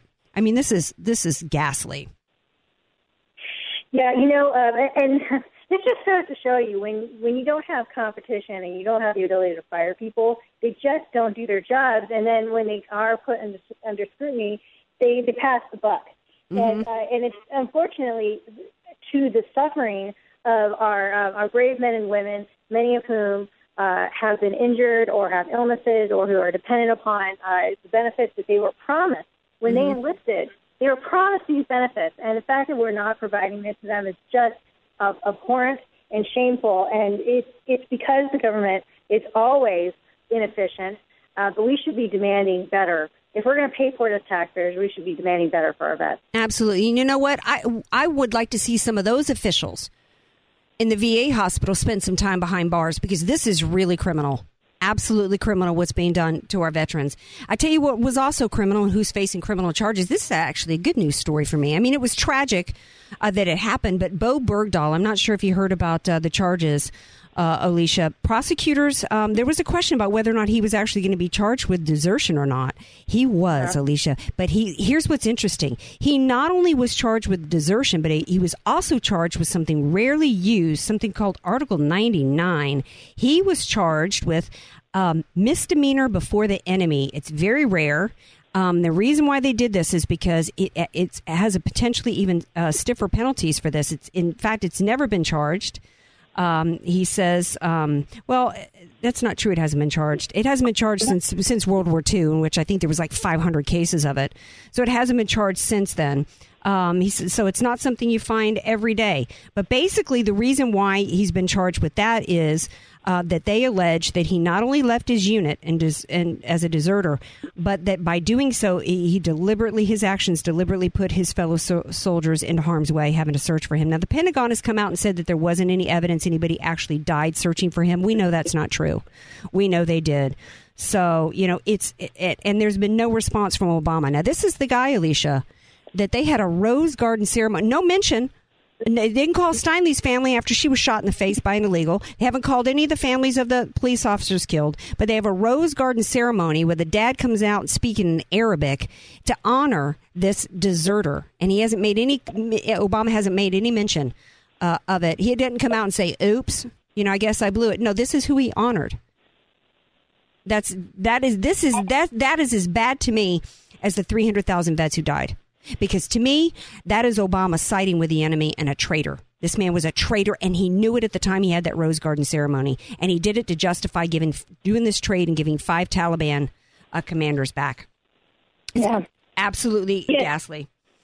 Yeah, I, I I don't have strong opinions on Bergdahl because I've I've heard different uh, different stories, uh, but I but I, I I am completely outraged by the VA because regardless of you know what Obama's opinion is of our soldiers that, that he puts into harm's way, as a country we we have to acknowledge the great sacrifices that the military makes um, for our freedom and for, um, fighting wars, even if they don't agree with them. Because remember, they take that oath of office and they're out there putting their lives in danger at risk, even for things that they don't necessarily agree with. For commander in chief, they might not necessarily agree with. We have to treat them better.